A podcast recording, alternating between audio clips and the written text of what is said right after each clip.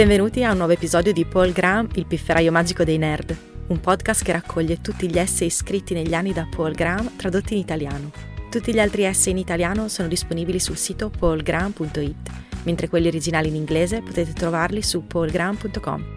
Cominciamo! L'essay di oggi è tradotto da Gaia Salizzoni e letto da Irene Mingozzi. Il titolo originale è A Word to the Resourceful ed è stato scritto da Paul Graham nel gennaio del 2012. La versione italiana si intitola Una parola alle persone intraprendenti. Un anno fa ho notato una caratteristica comune tra le start-up di minor successo che avevamo finanziato. Era difficile parlare con loro. Era come se ci fosse una sorta di muro tra loro e noi. Non riuscivo mai a capire se capissero quello che dicevo loro. Questo mi incuriosì perché in precedenza avevamo notato un'altra caratteristica tra le start-up di maggior successo, che sembrava basarsi su una qualità diversa. Abbiamo scoperto che le start-up con maggior successo hanno dei fondatori che sanno badare a se stessi. Le start-up che vanno meglio sono del tipo fire and forget, nel senso che basta dare loro un'indicazione e la seguono correttamente, qualunque sia il tipo di consiglio. Quando raccolgono fondi, per esempio, Potete fare le presentazioni iniziali sapendo che da quel momento, se volete, potete smettere di pensarci. Non dovrete fare da babysitter al round per assicurarvi che si svolga al meglio. Quel tipo di fondatore tornerà con i soldi. L'unico dubbio è quanti e a quali condizioni. Mi sembrava strano che gli outlier ai due estremi dello spettro fossero distinguibili per due caratteristiche completamente scollegate fra loro.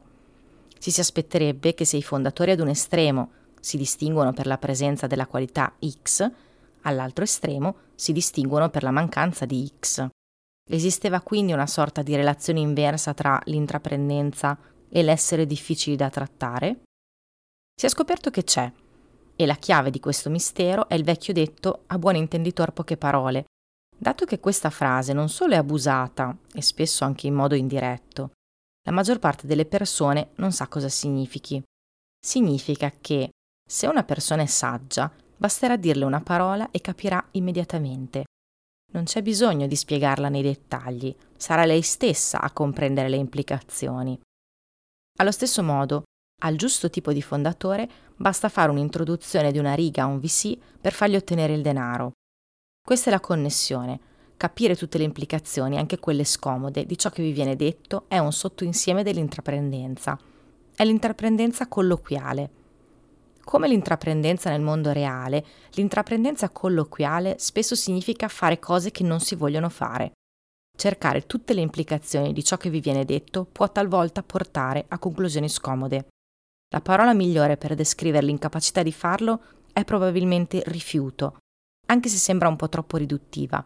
Un modo migliore per descrivere la situazione sarebbe dire che i fondatori che non hanno avuto successo avevano un tipo di conservatorismo che deriva dalla debolezza hanno attraversato lo spazio delle idee con la stessa cautela con cui una persona molto anziana attraversa il mondo fisico. I fondatori senza successo non erano stupidi. Intellettualmente erano capaci come i fondatori di successo di seguire tutte le implicazioni di ciò che si diceva loro, solo che non erano desiderosi di farlo. Non era quindi la difficoltà nella comunicazione a uccidere le start-up con meno successo, la difficoltà a comunicare era semplicemente un segno di una mancanza di fondo. È questo che le ha uccise. Oltre a non riuscire a cogliere le implicazioni di ciò che veniva detto loro, i fondatori senza successo non riuscivano nemmeno a trovare finanziamenti, utenti e fonti di idee nuove.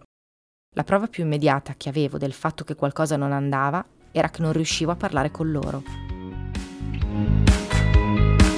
Grazie per aver ascoltato questa puntata di Paul Graham, il pifferaio magico dei nerd. Trovate tutti gli articoli di Paul Graham tradotti in italiano su paulgraham.it e gli originali in inglese su paulgraham.com. Alla prossima!